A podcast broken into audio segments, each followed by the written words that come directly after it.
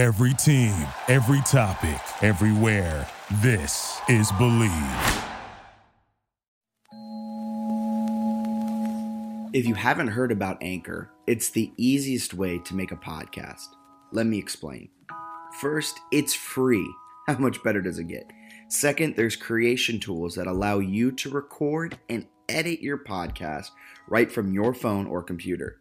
Third, Anchor will distribute your podcast for you so it can be heard on Spotify, Apple Podcasts, and wherever your audience is tuning in, your podcast will be there. Fourth, you can make money from your podcast with no minimum listenership. Look at us. We have less than 100 listeners per episode, yet we still make money on ads. Granted, it's not a lot, but we still make money. And finally, it's everything you need to make a podcast in one place. So, download the free Anchor app or go to anchor.fm. That's Anchor, the thing you throw off your boat, .fm to get started.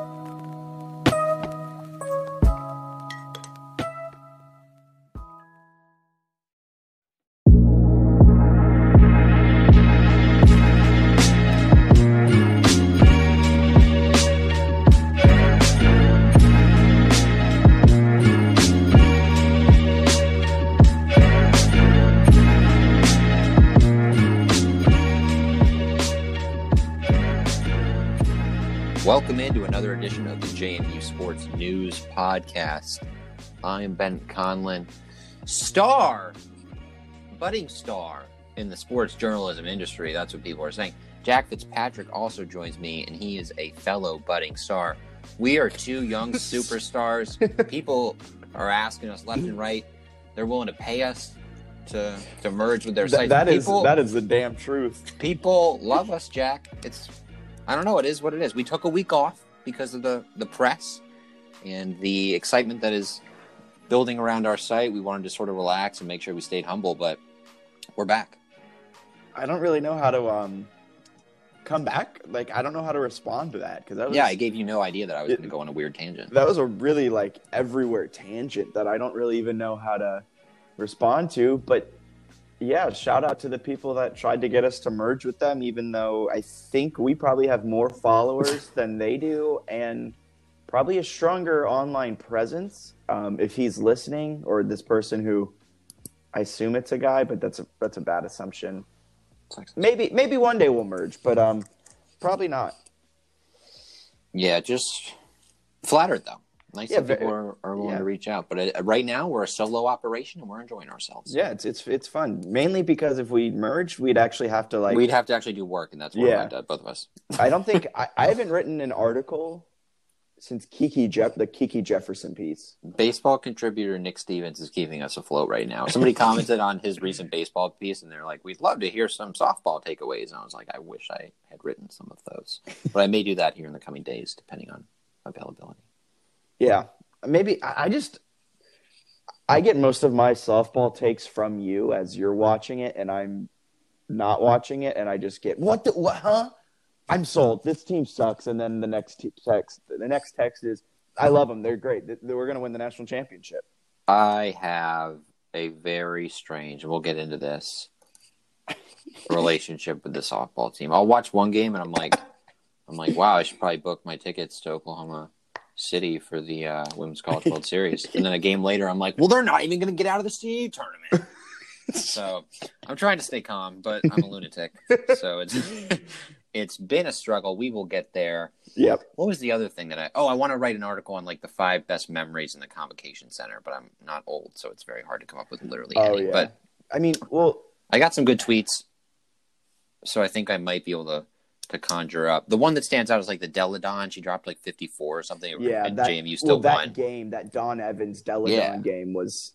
I remember when I worked for Athcom, like that was the game everyone always talked about. They were like, when Delle Donne and Evans just squared off, it was, it was. We were watching history, and like that's that's not false because Delle Donne went on to be what a WNBA champ and MVP, Right.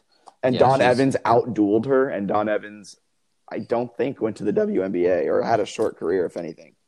Right. So I mean, that's that was a pretty wild one. That'll be up there. I got another one about JMU blowing out Richmond. I think in like a midnight madness game way back Yeah. in the day. So I'll compile some and Uh, maybe add. I think um, JMU's win this season over UNCW at home, the men's basketball team, is one that you know.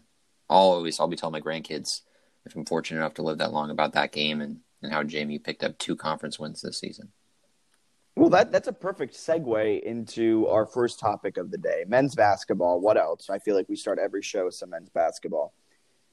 They have two more games on the season at Northeastern. Did I say at Northeastern? Yeah, and at Hofstra. Right. Do you think they pick up another conference win by the end of the season? That's a good question. I think they're going to pick up both, and I think that puts them in legitimate at-large consideration for the NCAA tournament.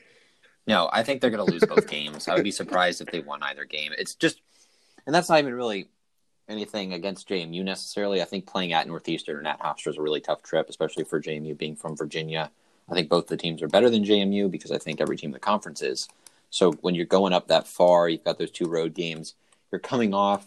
I don't. I don't know if it's a demoralizing loss in the last game of the Convocation Center, but it's one It of those. de- I would say that was like a demoralize, demoralizing lot. Did I, I You're saying it right, yeah.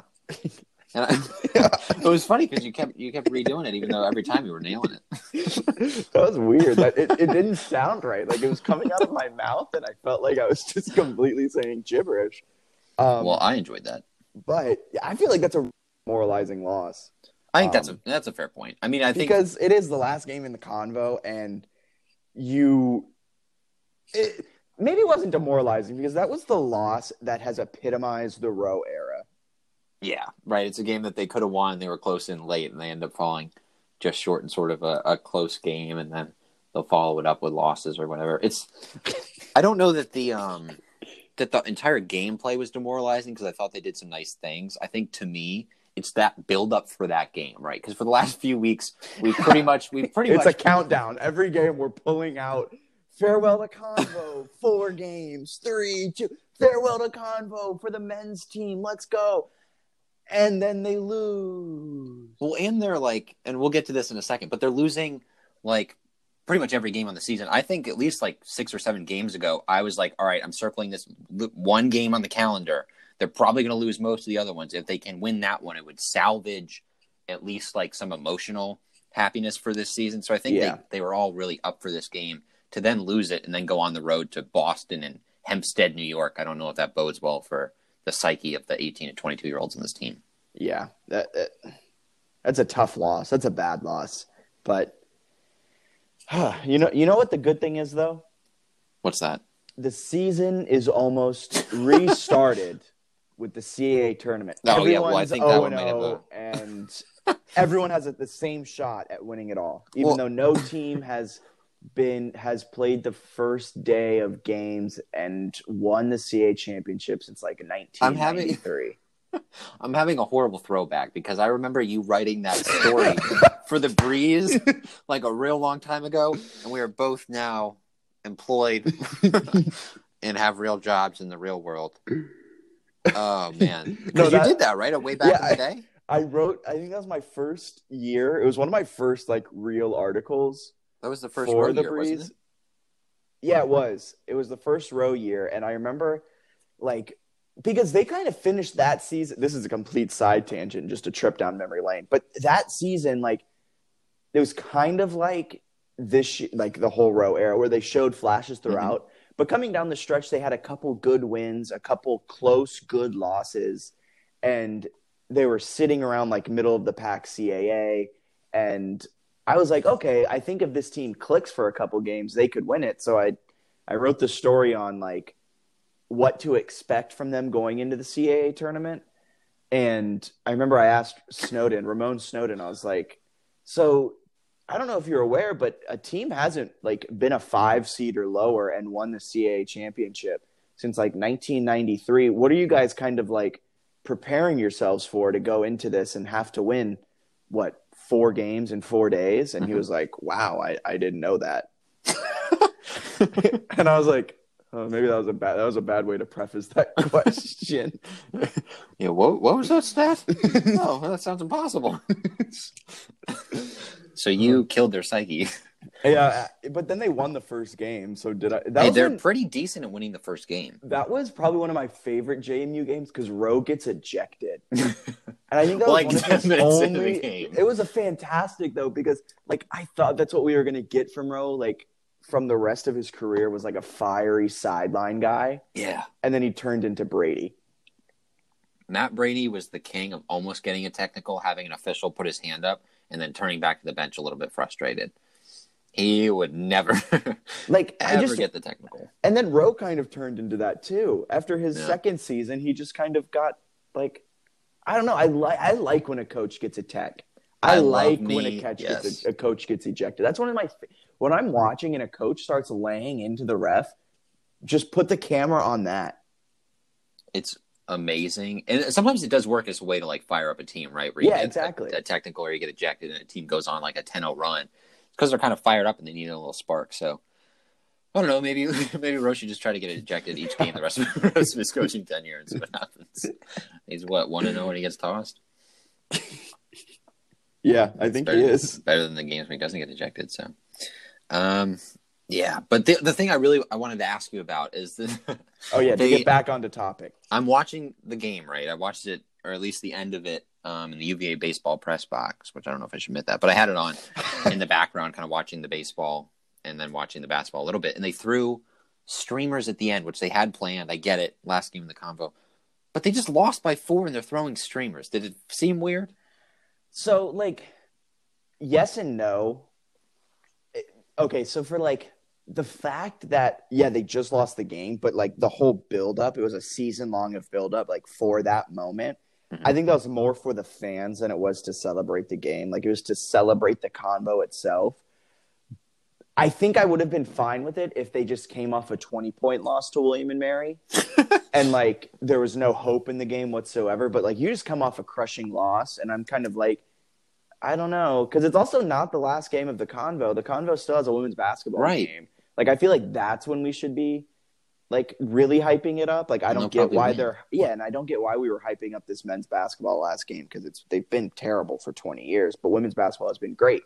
Um, I feel like we should be hyping up the women's basketball last game more so than the men's, but that's another story. Um, I also just don't really like it, and I know the story behind it. And the the toilet paper was thrown onto the court as the first streamers in the convo. On game days, you couldn't find toilet paper on campus because all the students would take it to the games. Like I get all of those stories, but streamers haven't been a thing at men's basketball for a long, long time, and I think it's more of a football thing now. So that was my kind of problem with it. Like, yeah, the tradition started in the convo, but it's not really the convos anymore. Yeah, yeah. I mean, that's that's an interesting point. and I think for me, um, if you do it during the game, you get a technical.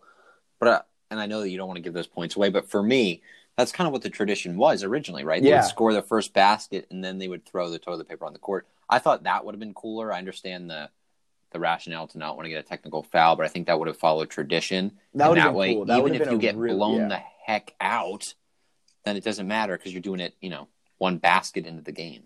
And and I think that'd be cool too to kind of stop the game, like Yeah, kind of a- like how you stop a game when a player gets like their two thousandth point or their Right. foul. Like you stop the game and you kind of do it.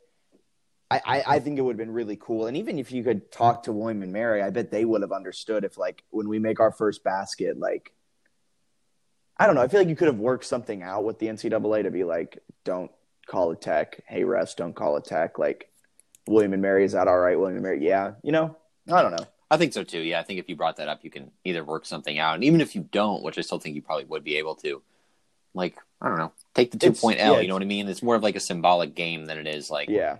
the You're not- conference you're- yeah. standings. You're you're going to. I guess it's Saturday now, but pillow fight Saturday. You're going in that. You're playing in the first game no matter what. Like if you lose two points, you lose two points. yeah, it, that game wasn't for standings. That game wasn't had nothing to do with conference standings for JMU. So I see what you're saying. I agree. I thought it would have been interesting at the very least, but yeah. So I guess we just we wait for Shaka. Exactly. Or Tony Bennett. Is Shaka Tony Bennett or John Beilein would be the if you don't get one of those three. Well, John Beilein moved into like a front office role with the Cavs. Oh, now, did he? So yeah. So I think he's off the table, which is a little loss. sad. Um, but I think Shaka and Tony Bennett are still very much in play. I mean, didn't Tony Bennett like turn down a huge pay raise or something and just like earlier in the season. I feel like that just shows his love for the game, and and what better way to come to Harrisonburg, take a suffering program, and rebuild it into a national title contender. do you think he saying. could? Do you think he could just coach um, JMU on like a part time basis, where he like still coaches Virginia, but like on like Tuesdays he skypes in and is like, "Hey guys." Well, that would make for a really awkward opening game next season. Okay, he would have to wait until after that game, I guess. so I guess our attention is turned to Shaka Smart. Yeah. No, it's going to be really. I am fascinated for the off season though because I don't.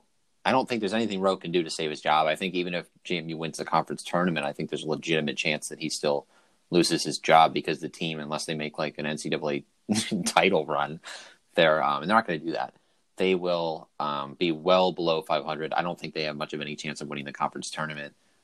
They might not even get 10 wins this season, to be completely honest with you. They still need one to do that. Um, yeah, I mean, they're going to win fewer games this year, I would guess, than last year with the 14. I think he's probably, at this point, they'll be making a coaching move. So I'm interested to see if JMU is able to keep its players, who they hire, all those things. The offseason for men's basketball is going to be fascinating.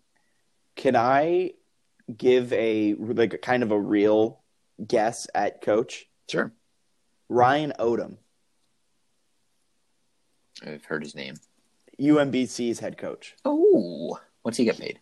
425 a year, base annual salary 425 through 2023. When he first was hired, he was making 225. Um, I think 425, I think 450 is in the it's a little Yeah. on the higher end, but I think that's in range for Jamie's men's basketball. And Odom he had the of course we all know what he did to Virginia and he's kind of had a mixed track record at UMBC. Um, kind of up and down but it's a solid mid-major coach. Doesn't get paid a huge amount, and JMU could probably lure him away with Harrisonburg and and new facilities. I wouldn't. I would be kind of okay with the Ryan Odom hire. He would be very, very interesting. I will say that. I think there'd be a lot of potential value there to bring him in. He actually has. He he was a UVA assistant too. He weirdly has some, um, some like street cred just because of what he did with uh, the upset over Virginia. So, kind of a name that isn't a name, if that makes sense. Um, no, what do you mean? Oh, he was uh, he played under Tony Shaver. How fascinating is that? That's wild. I think he was at Tech. It looks like. Looks like he was at Tech. Really, I thought I thought he was a coach with um, Bennett at one point. I don't believe so. But This is going to be awkward for our listeners who are just kind of like listening to us flubber through it. Oh, and oh my gosh, You Tony know Shaver he- would be a fun one too. You know where he was a coach before? I thought you had already seen the Lenoir-Rhyne. I thought that was part of your, your draw. No, Right when I saw it, I was like, I guarantee Jack saw that and was going to make a Houston connection. but he was a coach at Lenoir-Rhyne. I'm just saying. There's definitely some value there. I mean, he's got this year. They're not going to get there. It doesn't look like. But prior to that, he's had three consecutive 20 win season at UMBC. They haven't really been the best team in the world, but there's some interest there. I still, I still love Mike Jones at Radford. No, Yeah, I love. I, Mike I think that is something that is, I think one of the the very few things we disagree on. Yeah, you don't like Mike Jones, even though he's clearly the best coach in the country. I th- games. I don't. Th- okay, so my problem with him, I think he would win a lot of games, yes, but I think we'd run into the same problem we had with Brady, where you just kind of win a lot of games in the regular season, you have a good position, and then maybe once every five years you win the CAA and then lose in the first four. but he's been better than Brady. He's close to closing in on another 21 season. Last year they beat, I think they actually beat Shaka Smart in Texas, They did. and they beat Notre Dame on the road. They've got a decent, decent little program going. They beat us by a million Yeah, but earlier in the year. yeah, but Radford's also a vastly superior team than we- are. So like, I feel like they, he should be doing more with Radford. Hey, we beat them last year Yeah, When they when they, beat- were when receiving they beat- votes. when they beat Texas. Ga- game after beating Texas, they lost up. Yeah, that was. I think there's value there, but we'll see what happens. I think it's going to be the most excited Jamie fans have been about the men's basketball program in probably a while, just to learn about the new coach. Yeah. To see if they're able to keep players, and then obviously the new arena. So, despite some terrible results, I think there is genuine excitement that will be there this offseason. I agree. I agree. And losing some players, I don't think is going to be the end of the world. Um, also, they're going into their senior season, so how likely are they to transfer to? Kind of, kind of weighing all of those things. And now a quick look at potential CAA tournaments. I want to hear your favorite and everything, and, and, and all those good things. Yeah, that's a good point. That's a good question. Um, I mean, Hofstra's playing really Yeah. good basketball. I still think William Mary is a really sneaky play. I like what they have with the two seven footers. Their guards are pretty good. I think that the fact that they've never made an NCAA tournament maybe adds to that motivation factor. Uh, I kind of, I kind of want to take Okay. the tribe. Interesting. I disagree. I'm taking Delaware. You've been a big Delaware I have, for a while. I can't. I can't deviate from it now. But but they look good. They play tonight um, at Charleston on CBS Sports Network. Um, Oh, yeah, shameless shameless plug. So I'll be watching that game intently. But I, I That's that a pretty big really matchup. because Charleston has all of a sudden found themselves in fifth in the standings, and Charleston is another team that if they can get hot shooting wise on a night, all of a sudden you're looking at a completely different team. They've lost their last four, so they were sitting at nine and three at one. Wow, I had to do that math real quick. They're sitting at nine and three at one point, kind of in a great position. And I believe this losing streak started when they lost to Hofstra a couple weeks ago. Um, but if Charleston wins tonight, all of a sudden they're at ten and seven. Delaware's at ten and seven. Towson, depending on theirs, can then leapfrog all the way to the third spot. Delaware and Charleston then become tied in the four seed. A lot playing out at the top. It is very neck and neck. The CAA is actually one of the tightest conferences in terms of the top of it um, in the country. That doesn't mean they're good. That doesn't mean it's a good conference. That just means that no team has kind of dominated it. Um, but it's going to be a good game. I do believe in Delaware. I think they have great shooters. I can't name a single player on their team though, except for Ryan Daly, who I Yeah. watched last night for St. Joe's, was- and he stinks. He shoots a ton, and he's one of those those uh, volume scores that people love to talk about, where a guy takes like thirty shots, and they're like, "Well, he scored twenty five. Like, well, of course he did. Someone on the announcing last night, they like he just kept dribbling the ball and like dribbling around the top of the key and like literally just dribble, dribble, dribble, and then would like try to drive and then he'd get hit and then he'd bring it back out. Then he'd try to drive. And he did that for probably 20 seconds of the shot clock. And then he got in and made a lay in. But the announcers were like, that's some beer league stuff you see. I was like, damn, just coming at Ryan Daly. Absolute savage. One point I do want to make about Delaware, and I've done this a few times on Twitter, and I don't want to beat a dead horse, but they hired Martin Inglesby as their current head coach. He's an assistant, was an assistant at Notre Dame. They hired him on June 20th, the same year that JMU hired Louis Rowe a few months prior. Um, they're paying Inglesby a good bit more, but I think my point is sort of this is a massive offseason for Jeff Bourne. He's going to have to bring in a really good hire because there were coaches like Inglesby out there that ended up going to CAA schools and he just flat out whipped Yeah. on them, right? So we brought in Louis Rowe, who hasn't taken a trajectory similar to what Delaware has. Delaware was in a, a worse spot than JMU was in terms of recent wins and recent performance. And the Cavaliers, I mean, not the Cavaliers. The sorry, I, when you say Cavaliers all the time, there's a stink bug in my room. I got real distracted. It's freaked me out. Um, no, but the Blue Hens, like they've been decent and they're trending in the right direction. He's clearly Inglesby has clearly sort of taken them where they need to go. And if you're JMU, you need to find someone that can take you in that same path. And I don't expect like a Curt Cignetti stealing of Inglesby or anything, but I think you got to find someone who can fit a similar mold where they start winning more games every season until you're an NCAA tournament. And I think that'd be a really interesting question to ask Bourne. Kind of a did you interview Inglesbury? And like Right. why didn't you hire him? Or like what made you go with Rowe over some of these other coaches in that hiring cycle that have gone on to be solid? Like you've kind of now thrown away the last four years of like growth in the JMU men's basketball program by hiring Rowe. yeah, And if you had those four years back, I would love to just have a sit down with Bourne and not be like accusatory or mean. I just want to kind of get inside of his head for the hiring process. Like what was going through your mind four years ago? You'd even just did a little bit of hubris almost play into effect because you just hired Mike Houston too at that point. And was Houston the year before Rowe hire? I can't remember when they Or did started. they start at the same time? I feel like they might have started at the same. I know oh, Reagan and Rowe are on the same Yeah. track, right? But I, I just wonder if like a little bit of the Houston hire played into it as well, in terms of you kind of found this diamond in the rough, and did you think you were going to hit home runs twice by hiring Louis Rowe, not only an ex JMU alum, but he had been an assistant coach for a while at a bunch of mid majors. Did you think maybe you were finding a diamond in the rough too? That was also a JMU alum.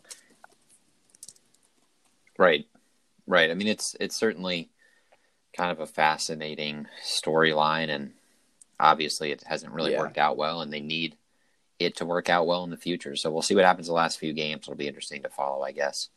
Uh, the conference tournament, at least, I don't think the next two games will be interesting for anybody, but um, unless you're you're you know wake up every morning wondering if the Dukes will hit ten wins this year, but if you're if you're not, then it's it's, It's gonna be- but it's huge. It's a massive, yeah, it's offseason. massive off season. I'm excited for it though. I'm excited to see who they bring in. I don't necessarily expect a splashy hire. I do expect probably like an assistant from a mid major or even a D2 head coach. Like I expect a very low key hire, but I'm excited to kind of dive in and and start talking about that and looking at what the coach has done wherever he goes. Maybe he's a Lenoir-Rhyne or maybe a Citadel connection, maybe even Mars Hill. Right, exactly. If they if Mike Houston's willing to come, I think that would be would be valuable. It'll it'll be fun to watch if nothing else. And uh, as the actual basketball season goes on, and we talk about you know jokingly talk about men's basketball's at large chances, women's basketball somehow some way snuck into the latest ESPN bracketology. I think they were the last team in, which I don't know. I saw it and I was very surprised. Oh, 110 percent. They don't have a single good win on their resume this season. They have plenty of bad losses. I'm looking at the UVA game, and I'm looking at um, the Drexel big time loss. Uh, all of their losses this season have been bad losses, if we're being completely honest. Um, except for the Maryland game, that was a good loss. But they have no good wins. If you're talking about quad one, quad two, qu- all those quad stuff, I don't know if they have that for the women for women's basketball, like they do for men's. I would assume they do, but they don't have a single quad one win. They're zero and one You in quad one, zero and one, or maybe zero and two in quad one. So Looks like UCF is actually 38th in the RPI, so I guess that gives them one win that is okay, maybe so. Then what? One and two in quad one. I would think so. I would that would be my guess. I'm trying to. They definitely have the. I'll find it. The net rankings, but for they don't put it in a good spot for the women. But I'll I'll dig it up. But no, I mean I get what you're saying. Like most of the wins on the resume are not all that impressive. So I was surprised because I think we and most other fans have sort of written off the idea that JMU would be able to, Yeah, to get in that large berth because it seems a little bit um, like a pipe dream. Yeah, I mean, if they can win their last four, I mean, we have it circled. The JMU Sports Blog guys had Coach O on their podcast and was talking about this upcoming game on Friday against Drexel. huge. Ben and I both didn't realize this, but that's a top 50 net matchup. Yeah, if they're able to pick up that win, it's it's actually a Yeah. quality win. I knew Drexel was good. I just didn't think they were valued quite that well, Yeah. sort of by some of the metrics. So if you can get that one, gives you another solid win and sort of puts you in a position to head into the CAA tournament strong. I guess there is an outside chance they can they can make a um a run here and get an at large berth. And oh, Reagan made a good point on the JMU Sports Blog podcast. He also said that like while the bracketology might have them in now, they really only have that Drexel game as the main opportunity Yeah. left, where other teams that run the bubble and say the ACC are going to have you know three, four, five. And then not to mention to in get- the ACC, their tournament, their conference tournament exactly is right. a big win potential every week where JMU probably has this Drexel game and then the next time they'll get an opportunity for a good win will probably be against Drexel again in the CAA championship. Exactly. So it's all very fascinating how it all works. They do they break it up weirdly. They don't do like the same net. They still use RPI, I guess, in terms of terminology. That's very confusing to me. But UCF is basic. They're a twenty six to fifty RPI victory, and then they've got two other losses to Drexel, Virginia, and Maryland of teams in the top one to fifty. That UVA So- win would have been huge. It would have been. I didn't realize Virginia was that high, considering they have a losing record. But I guess what the Cavaliers have done, and this is actually the Cavaliers this time. what the Cavaliers have done in conference is is good enough to keep them there. And that's one that, yeah, Jamie. You know, you know which one they back. probably want back big time. Uh, yeah, Maryland. you beat Maryland, and you've got the record, Jamie. yeah, one hundred and ten percent. If you beat them the way they had a lead at one point in that game, you could have a couple more losses yeah. on your resume, and I feel like they would still be in. Um, but I think the best way for them to get in and to control their own destiny is truly to win the CAA tournament because I really don't see, even if they win out these next four and then lose in the CAA tournament, I don't necessarily see them making it at an at large because they're so on the fringe. They need everything to happen properly. Like the teams that are that would get an at large, they need to get their automatic qualifier. They need to win their because because the second there's an upset in one of these conference tournaments and a team that isn't even really on the bubble right now is then all of a sudden in, then you lose that because then a top right. team is going to get that at large and going to push you out. So I, I, I don't think, yeah, I, mean, I still don't think they make it in as an at large. I think that's a fair point. It's, it's fascinating too, because when we talk about that scenario, they'd probably have to win the next four, right? And then lose in the CAA tournament yeah. final. You can't have another instance last year where they lose in the first round of Hofstra or something because that's a killer loss. And right now, the Towson loss on the resume is, is yeah. a bad one and a, a sloppy one too, right? Because they played them at home and beat them by 42. Like that's a team that you can't yeah. lose that game, you know. And I think we've talked about that a few times. And I do hope they make the NCAA tournament because this team right now could be 24 and 1, 25 think, and 0. Yeah, it's a and they played a Maryland team, a top 10 caliber Maryland team, like they had the game. I think this, if they can make it into the NCAA tournament, I think they can win that first weekend and make it into the Sweet 16. Yeah. And I don't think that's crazy to say. And that would be a blast to watch, man. That'd be a ton of fun. So we'll see what happens there. These next four are important, and they have a massive weekend that I feel like is not getting nearly enough hype. So they've got Drexel, which is this huge, huge game on Friday, and then Delaware. That's the last game in the Convocation Center. Oh yeah, it is the very last one here's a question that I don't know if you know the answer to. If they don't make the NCAA tournament and they get in the WNIT, would they host games yeah, or no? Would. So then it would be like. More. Yeah, it, this is the quote unquote last game in the convocation center. Unless they have some weird agreement where they're like, "Oh, we're not playing at home," but but Jeff Bourne wants them at home. Right. All right. So maybe maybe it's a false alarm. I don't know if anyone has any specific scoops on that, that'd be interesting. I'm surprised no one's asked that. so, um, Jeff Bourne, if they make the NIT, are we just saying all the way, or how's that going to play out? Are they going to bring streamers to all those games and, act like it's with the potential that they lose? Like, with the, if they lose or if they win, then you keep it, or what if it's the last one and they don't host? Are the they next throwing streamers against we'll Delaware? Do you know? if they only throw them against the men's game, that would be trash. So I hope so. I hope they do a lot for the women's game because they are a lot better. They're and it's a truly, win, yeah. And that's the actual last game. Yeah, they deserve a much better send off. And the JMU men's send off was pretty darn cool. They had Ralph Sampson was there among others. So yeah, what if like the whole all all two thousands all since the beginning of women's basketball they all show up kind of like how he's got he said on the JMU Sports Blog he's got I forget the exact ones but it's like I want to say Dawn Evans, Tamara Young, and Precious Hall. oh, that's a pretty there. solid. Look. Is do you know if I think Jazmon Gwathmey is probably prepping for? Yeah, I don't know if she has like WNBA kind of Olympic nonsense going yeah. on, but I don't think you mentioned her. But you never know. But it's cool to have old players yeah. come back, and I don't know. It's interesting to have JMU talked about in terms of any basketball capacity at all, and I think they're getting a little bit of buzz for the arena, and then the women's team obviously making it into the latest bracketology. There's some a little bit of buzz going on. I love. It. I love a little bit of buzz. You know what else I love? It's a, a little bit. What else do you love? Of uh, I can't segue this. Some diamonds. Some diamonds. Some fresh some diamonds. Fresh, fresh dirt diamonds. You texted me earlier saying that you're becoming hype about this team almost solely because of our, our baseball writer One, Nick Stevens. So tell me, 110%. I read his article on JMU Sports News. Um, that was kind of recapping this five game winning streak they're on. They swept the series against Quinnipiac, Quinnipiac, Quin Quinnipiac. Yeah.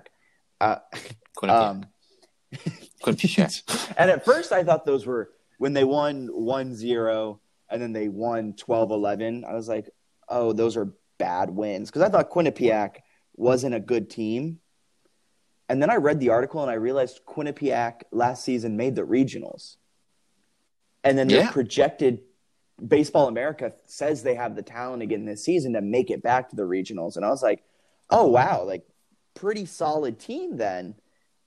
Um, so those are some big time wins. And then as I was reading it more, the pitching staff, which is, if you remember, coming into the season, I had plenty of questions. I said this this offense right. had the capacity to do well with Zona coming back, Dabney, and litany of others, but they lost so many arms to the MLB.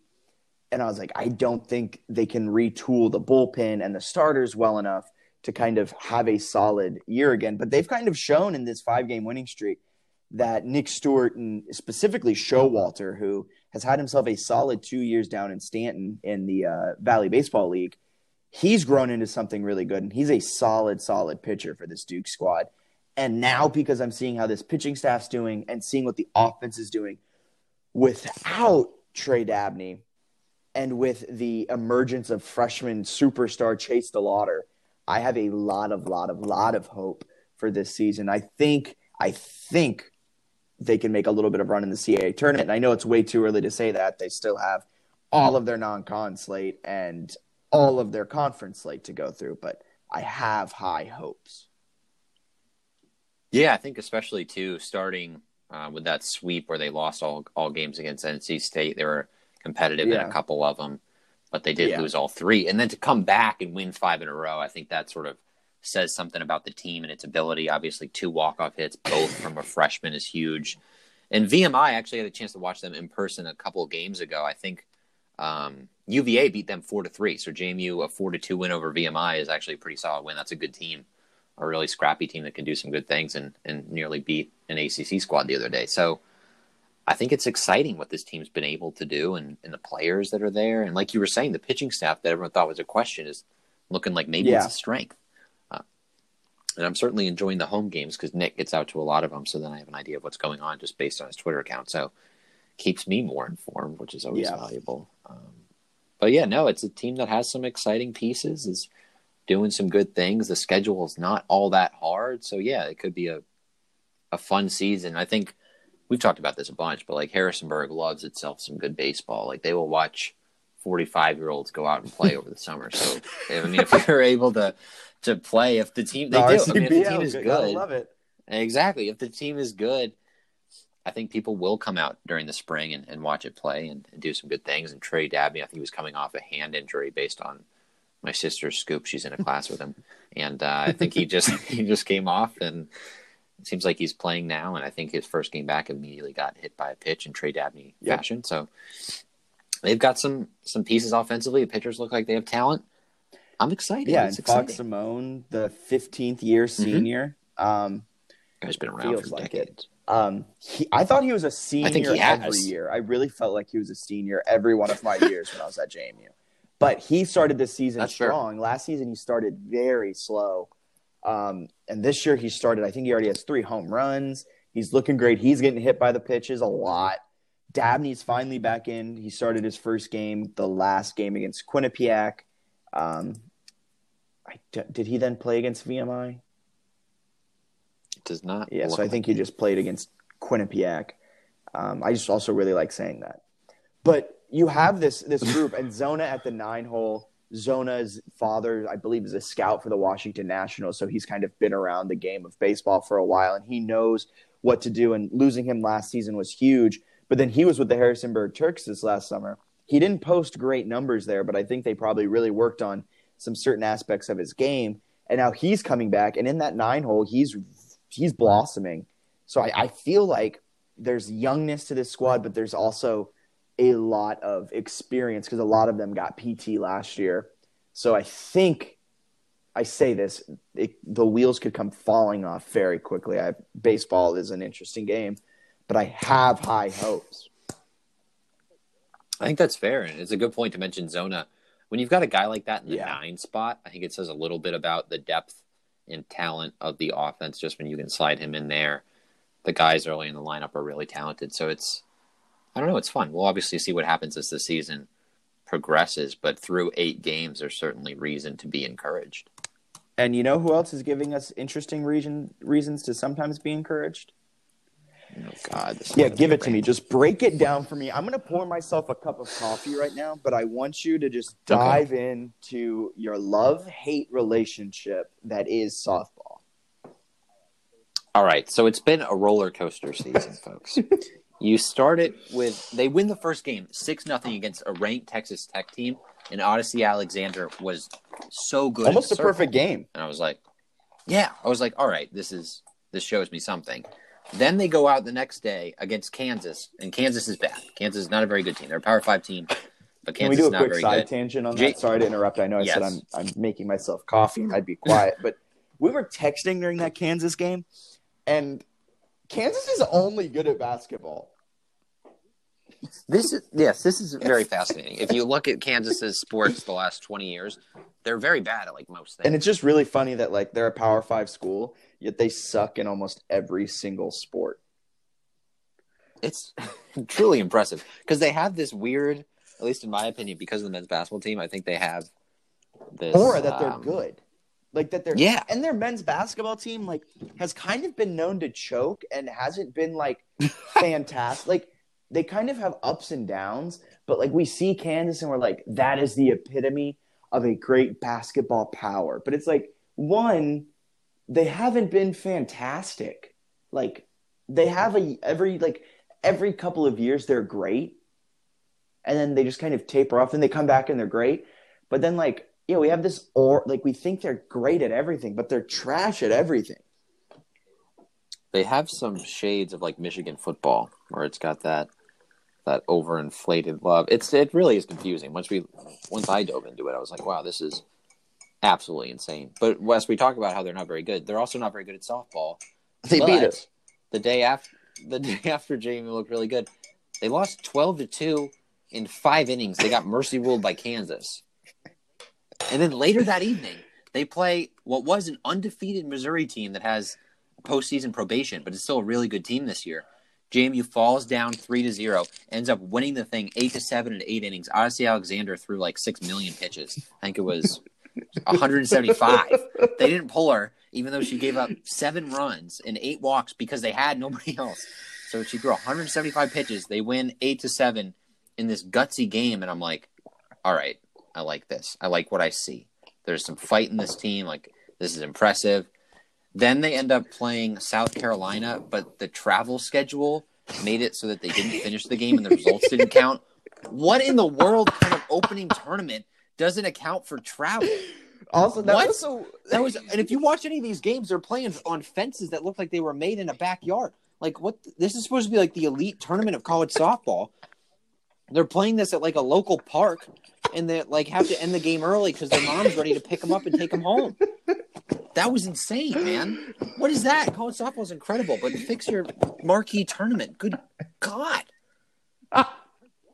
Like what? How is the game finished early? Maybe I'm just missing something, but it was. It, I think it seemed like a game where both teams knew they probably weren't going to finish too. Because I don't. I think they started like Isabel Kelly, and they probably would have started. I imagine Odicci would have started. Instead, they started some of their backup pitchers. They were down six to three, and they're like, "Well, we got to go," so nothing counts. it doesn't make sense. It doesn't make sense. So that was that whole weekend had me like my mind was a pretzel, man, because I don't know what was going on. You've got the blowout loss to Kansas, two impressive wins. The fourth game gets canceled because they're ready to go home, get their orange slices, pack their bags, and leave. And then they go out the next week. They beat receiving votes North Carolina six to three in another solid performance. I'm like, all right, all right. Then they go to Georgia. They're there for the Georgia Classic. They win thirteen to two. Pretty solid over Austin Peay. Austin Peay's not that good, but whatever. They did what they needed to do. I think um, it was Kayla Bozeman. I think she pitched in that one, and she threw like I forget the exact stat line, but it was very good. She was solid, and I was like, okay, maybe they're developing their number two pitcher. Then they play Georgia that Friday night. This is a big one against a ranked Georgia team. And I'm following along like on Twitter because I think I was working. And JMU gets off to a six nothing lead in the first two innings. And I'm like, wow, I like what this team is doing. I eventually get back to my apartment, turn the game on in the fifth inning, where JMU proceeds to get run ruled 19 to 11 in five innings. They're up 6 nothing, then they lose 19 to 11 in five innings. What? They were up, I think, one or two, and there was like a controversial play for a third out that they didn't get, and then they gave up like 10 runs and got run ruled. So I was like, all right, I have absolutely no idea what to make of that. That's one of the most confusing things in the history of the world. Odicci Alexander gave up uh, 14 earned runs in four and two thirds innings. What? How? Like what? And then Isabel Kelly came in. She did not record an out and gave up four earned runs. So kind of a tough outing for for Kelly and Alexander. And I was just confused. Then we fast forward to Saturday. They beat Austin Peay eight to nothing in five innings. All right, whatever. Then they play Georgia again, and they lose thirteen to five. They get run ruled again by Georgia, thirteen to five. Doesn't make a whole lot of sense. They didn't pitch Alexander in that one. Just a rough outing where they get, you know, run ruled for the third. They're six and three, and they've been run ruled three times. What am I supposed to make of that? They've got two wins over ranked teams, a win over North Carolina, which was almost ranked, and then they have three run rule losses. And they also have they went three and two in their last tournament with three run rule victories and two run rule losses. What in the world? What in the world? So they're six and three. The pitching is clearly a question because they haven't really had any consistency. I don't really think they're going to host a regional this year. Um, I'm not sure how far far they're going to be able to go just because the pitching really isn't what it was last year. Odicci Alexander is a really good pitcher, uh, but she's not quite Megan Good at this point. And the offense is good, but if you're giving up 20 runs in five innings to a ranked team, I don't care if you've got, you know, the Astros offense, you're stealing signs, banging trash cans. You're probably not going to be able to match that in terms of runs. So, man, I don't know. I don't know what to make of this team. I guess I'll just keep waiting and try to be patient. I still think they're really good and really talented. Um, but my expectations and my like earliest hopes after those early games of them making the Women's College World Series, I don't want to be overly dramatic, but I, do, I don't think I have those expectations or even really hopes at this point. I'm just excited to see the team develop and play good softball. They'll probably be a fringe top 25 team all season, do some good things, but I don't know, two run rule losses in the last, you know, tournament hurts a lot. Yeah. I think once they get into conference play, they'll kind of like steamroll over a lot of people. Um, right. I think right now is what we're seeing the team truly is. And I think that's a team that is really good when pitching's on. And it's Right, a team that is above average when the pitching's off, but not great. But when the pitching's on, they are a top 10 team in the country. I think that's a that's a very good point and certainly more reasonable than me. So that that's very true. And even when the like you're saying above average, the pitching wasn't great in the win over Missouri, but they found a way to win eight to seven. Pitching wasn't great against Georgia in the first game, and they And- were up and the you fifth inning. question it's it's the the beauty of sports the what ifs you can play if that isn't a bad call if they get the third out there's a good chance they win that game by run rule They could, yeah, they could have at least hung in there and and done something, especially if the offense kept going, or maybe they go out and they win it in the full seven or whatever. But it's, I mean, it's, yeah, I mean, they were scoring pretty well themselves, and you know they were cut short of continuing to hit because of Yeah. the mercy rule loss. So that would have been something to see, and it would have been huge in terms of you know the NCAA tournament resume to beat Georgia Yeah. once. But yeah, oh, I guess we'll see what happens. They're really fun to watch, just because you know if the pitching isn't off, you're going to watch 30 runs in five innings. It's absolutely insane. So they are enjoyable to watch. College softball this year has been kind of nuts, um, and it's, it's still really yeah they're still right? a, they will still be a top 25 i mean you said it they're a top they're a fringe top 25 team for the rest of the season and that is in top 25 of mid majors that's top 25 of the entire nation so they're a good team they'll kind of get hurt by playing so many caa games here in conference play and that'll kind of lessen their chances at hosting a regional um, especially if they have a couple hiccups in caa play but overall, Right. I mean, this is a top 25 team who's an above average team that will beat up on the CAA and they'll probably win a majority of their games from here on out, considering they don't play another ranked team until they play receiving votes Virginia Tech on April 1st in a doubleheader. I think my favorite part of that is Yeah, the schedule. the first game they're receiving votes, and the second game ah, they're twenty That's- first. It's like, do they have like a B team or something that we don't know? Do they are they chalking up that the loss to JMU on the first of the doubleheader will help their rank? Right. oh man, it's gonna be fun though. They've got the CAA tournament in Harrisonburg in May, so I think it's still gonna be a really good season. And the one thing I will say is like if they can develop that second Yes. pitcher in the next, you know, three months, then it can completely Yes. change things. Or even if they just get Alexander back to pitching consistently like an ace by May, it could certainly change things. So too early to Oh rule my anything God. out, too early to expect anything, but I'm excited to watch the rest of the year. Isabel Kelly, guess what her ERA is? She's yeah, no, I know she so has, but it's just it's funny how ERA can just get inflated off of one bad outing. Just guess what her Right. ERA is though. 95. 84. Good lord. You don't like to see that. What are the what's the team ERAs? Team? ERA is 602, which is extremely high considering we're coming off of years of Odicci and Megan Good giving like twos or Megan Good being 0.8. Right. And it's gonna be interesting to see recruiting wise too, or even just development, what they can get out of both Yeah. Bermudez and Kelly. Because when Alexander leaves looking way ahead next season, are the Dukes gonna need more transfers? Do they have some freshmen who they think they might be able to bring in that'll sort of change the way the team goes? And let me do a quick a quick Payton, Payton Buresch check because she was killing it earlier in the year yeah, for that, Ohio if, State. if this was a team, and we said it, I think we've said it over the last couple of podcasts. If they had Odicci and Payton, this is a team that is a super regional World World Series type of team, just because both of them are so solid. But with just Odicci, they really need Bozeman or Bermudez to kind of step up. And Bozeman showed flashes um, in that game. Which game was it that she against Austin Peay? she was good yeah, against which which isn't a great team, but you like to see that confidence kind of build up, and and you see what what can happen there. But Bozeman's two and two, Bermudez is one and zero, and Odicci is three and one. Yeah, they are still six and three against a decent schedule, so no no complaints there. Payton Buresch is five and three at Ohio State. She's thrown sixty three innings already this season with a one point eight seven ERA. That'd be really nice to have with Odicci right now. So that one that one certainly stings a little bit. But interested to see what Bozeman can do because she really didn't have a chance to do much at all at uh, Mississippi State, and she was a really highly touted recruit. So she's only thrown Yeah. 14 and two thirds this season. I think the more reps she gets, and then when she gets some CAA action, I think her confidence will go up as well. So plenty of potential. The lineup is ridiculous. Yeah, the, the offense. There's no So- question. Like they are a fantastic offense.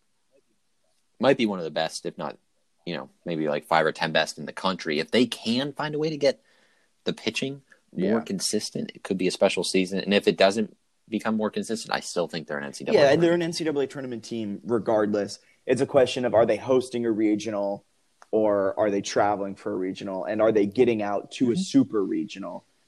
I don't foresee Mm-hmm. Right. them getting through a super regional to the Women's College World Series as of right now. But with this Mm-hmm. team as it is on February 27th, this is a regional team who has a shot at a super. Yep, I think that's a pretty accurate assessment for sure. And For sure. We got some exciting. We'll have to do a quick little football thing where we roast some takes. But before that, uh, quick update on lacrosse. They are three and one. They've won three in a row after oh, a couple big time wins too. North Carolina. That's a, that's a yeah. win over uh, ranked Virginia Tech in OT.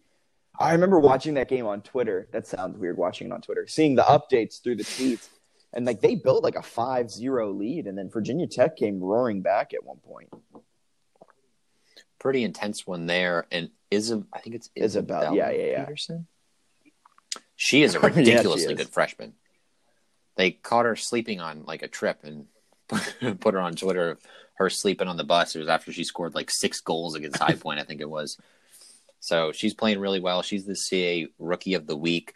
Kiki Jefferson for women's basketball has won eight of those honors, including the last week. And then Chase DeLauter for baseball is also a current CAA Rookie of the Week. So the future is bright for some of these Yes, it is. And, and not to mention. Latrele Palmer for football.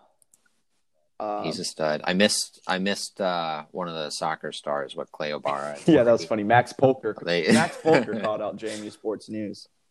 He did. And uh, swimming and diving won their third consecutive. Yeah, you could say it's a dynasty in Harrisonburg for swim and dive. there are a lot of really good athletic programs at JMU, and if men's basketball and baseball can follow suit, it's going to be pretty wild. Arguably one of the best mid-major, all-around athletic programs in all of Yep, a mid major that spends like a power five. Very true. You'll love to see it. All right, let's roast these football takes. I'm on JMU Nation, Jack, and I'm scrolling through, and I'm already cranky this day. Was it migraine was day? It was migraine day. I was already cranky. Had not gotten the migraine yet, but I was, or at least the almost migraine. But I was trying to figure out to get how to get my aux cord in my car to work because it had like broken. I was about to drive two and a half hours to and from Virginia Tech, and I bought a new aux cord. And it turns out like the adapter thing was broken and not the aux cord, so I was pretty pissed. And then I couldn't find the adapter in So Best Buy. But I was. I was doing this. The radio? I just played it out on my Oh, phone is- without going through the speakers. Wow. It was absolute trash. That But- is the definition Yeah, of a really- struggle. it was really i'm living a hard life over here these are first world problems but i did that it was a struggle but as i was flipping through i think guess facebook the jmu nation page i saw people talking about like the potential jmu football starting quarterback next season and somebody put in there they were like they basically compared gage moloney to hunter etheridge which no offense to hunter etheridge but what are we doing there and then what was the next thing they said oh they said that like cole johnson had the edge because of his speed and running ability Well, last time I checked, Gage Is there a new Cole I checked, Johnson? Gage had the edge in athleticism. Cole had the edge 100%. in arm talent. I think this Right, Gage yeah, I Moloney's got a think this strong person arm, just but Johnson's- completely yes. mixed them up. Like I think they knew what they were talking that would about. explain it. That would they explain just it. Thought Cole was Gage and Gage was Cole. All right, that makes me feel a lot less bad about it. I think they just had the All right, names that- mixed that up. makes sense. But the Gage to Hunter Okay. Etheridge is just that was one and- of the worst again, things I've ever. They I he had don't no know if talent. they're mixing up Gage with Cole on that one because Hunter Etheridge was the eternal backup, and Cole has Uh, kind of been the eternal backup. This could just be a weird think mix-up. I think it's a weird mix-up. They also threw in freshman Kyle Adams not having a shot at it. I I don't think that's, I I think he has just as much of a shot as the other two right now. Um, come spring game, he I may have not, but- absolutely no idea what level of talent Kyle Adams played in high school against, but he had a great highlight tape, so people have Yeah. made him out. Like Kyle Adams, in the mind of a casual JMU fan, is coming in as like the best quarterback yeah, ever. but he could have been playing against Mees. He could have been playing against eleven Mees. Right. I want to see him. I want to see him against Yeah. college competition before we rush to it. I think it'll probably be Cole or Gage, or if there's like a, a backdoor transfer somewhere that I about Th-. I said it. I said at the end of the season, and I'm going to stick to it. It is more likely that a transfer will start week one than it is Gage or Cole. I would not be surprised either. I think it's a decent take. We'll see what happens. It it should be fun, but yes, thank you for explaining that it could be a mix up, and so I don't. Yeah, you know, I, like- it, does honestly just sound like they had the intention there, but they just mixed up the names. I like that. I was also going off on Joey. Those for that was fantastic because his, his larping. wants to watch JMU sports has to use FloSports. Dang, well, is our CAA commissioner working diligently to find a better alternative? Camera pans to a grown man dressed up as an athlete and going to a random college practice. It confuses me because like if like Roger Goodell showed up at like a Lions practice with like a helmet on, I was like, I'm ready to play, kids. That'd be like super weird. Like It's I we- think no, it is weird. the idea the idea of interacting with the students I don't dislike, but I think the idea of like forcing yourself into these weird like social media like I'm friendly and relatable to the millennials and now I'm practicing with them to me is kind of odd, especially when like they're the ca is is struggling athletically in terms of like and it's also its like you don't see any other conferences commissioner doing that. Right. So, and it's not, I don't think it's a thing that people see and Yeah. like, I love this. I think they see it and they're like, why is he also. yeah, like get us on ESPN Plus, get us off of Flo, get us into any other streaming deal. And he's just like, oh, you want me to play football with JMU? Yeah, yeah, I'll do that. Oh, you want me to to play basketball with Hofstra? I got you, man. Oh, you need me to fix I need- FloSport. sorry, I can't hear you. I just got hit pretty hard, um, and I've lost all my hearing. I want to add an incredibly important caveat here. If he was going full speed at like football practice, I would kill for that content, man. If, Like he was in there. if it's like- him like running line, yeah, if he's getting like lit up in the in the A gap, that'd be sick. Like that'd be, that'd be I would watch like I would pay for FloSports to have like hour specials of like Joey D trying to take down Latrele Palmer. He's just getting absolutely decked. Like that'd be a Joey blast D to watch. that would be incredible. But I don't think that's what's happening. I think it's sort of like a you know an easy walkthrough kind of thing. So that's less exciting to me. But uh, I mean, I guess we'll. do something like PFT commentators doing with the DC Defenders. Give me Joey D like in a one single bar helmet kicking a 30 yard field goal to see if he makes it. I want Joey D. Yeah, where like if he makes it, they don't have to run sprints, and if he misses, Yeah, they like- run sprints, and then like after they run sprints, then he does the Oklahoma drill. so like they're fired up going into this. Like, give me some actual content. Most of it's like still photos. I want Joey D. I want 30 seconds of like, is this guy running good routes? Is he a crisp? What does he have in Can terms he of knock down the What's his 40 time? Like let's put him on the hardwood. Right, Can- exactly. Can he drive to the bucket and can he get take the contact and hit the lay-in? Can he get the can he can he shoot the ball off the catch? That was the most awkward way of saying He is- shoot. He has spent multiple years doing this, and we've yet to see if he's grown as Yeah, we athlete. still think he's the same as he was on day one, and we know that's not true. We know that the coaches in the CAA develop their players, not only develop them on the field, but in the classroom. And we need to see if Joey D does that too. Can he take a Wonderlic test live? Like, what can we do to, to test him? I think there should be more. If we're going to do this content, let's go full, full Or put this us in there. We'll of you know. kick field goals and do Oklahoma drills. I'm I'm not agreeing to do Oklahoma. drills. You heard it here. Bennett said he's Uh, oh, is it against Jo- is it against Joey D? yes. Okay. I think that there should they should pick like one fan from every school, and if you beat Joey D in Oklahoma drill, then you're off of FloSports and you get ESPN Plus. But then CAA is not on ESPN Plus, so you're just watching ESPN Plus. No, like your team. Oh, oh. gets to move to no yeah you lose your FloSports subscription well if if you have a Flo no, here's a better way. You get your FloSports paid for, so it's free to you, and then also Joey like D that. will work on a better solution. and then you can share your you share your password with Exactly, people. exactly. okay i like that Anything else to add? I think we've hit it all. i think that was a good way to All right. close yeah no excited to be back with a pod Yes, we're gonna hit more diamond stuff moving forward, and our men.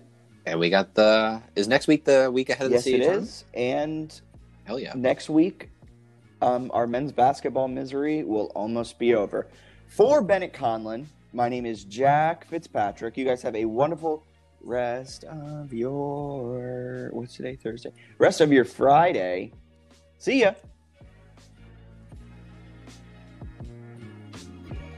Bye.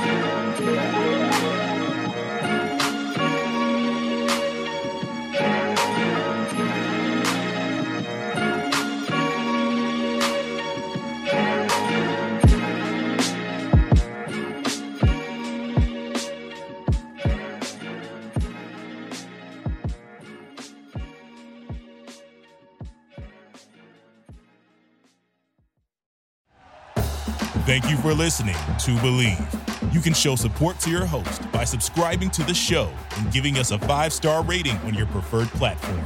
Check us out at Bleav.com and search for B L E A V on YouTube.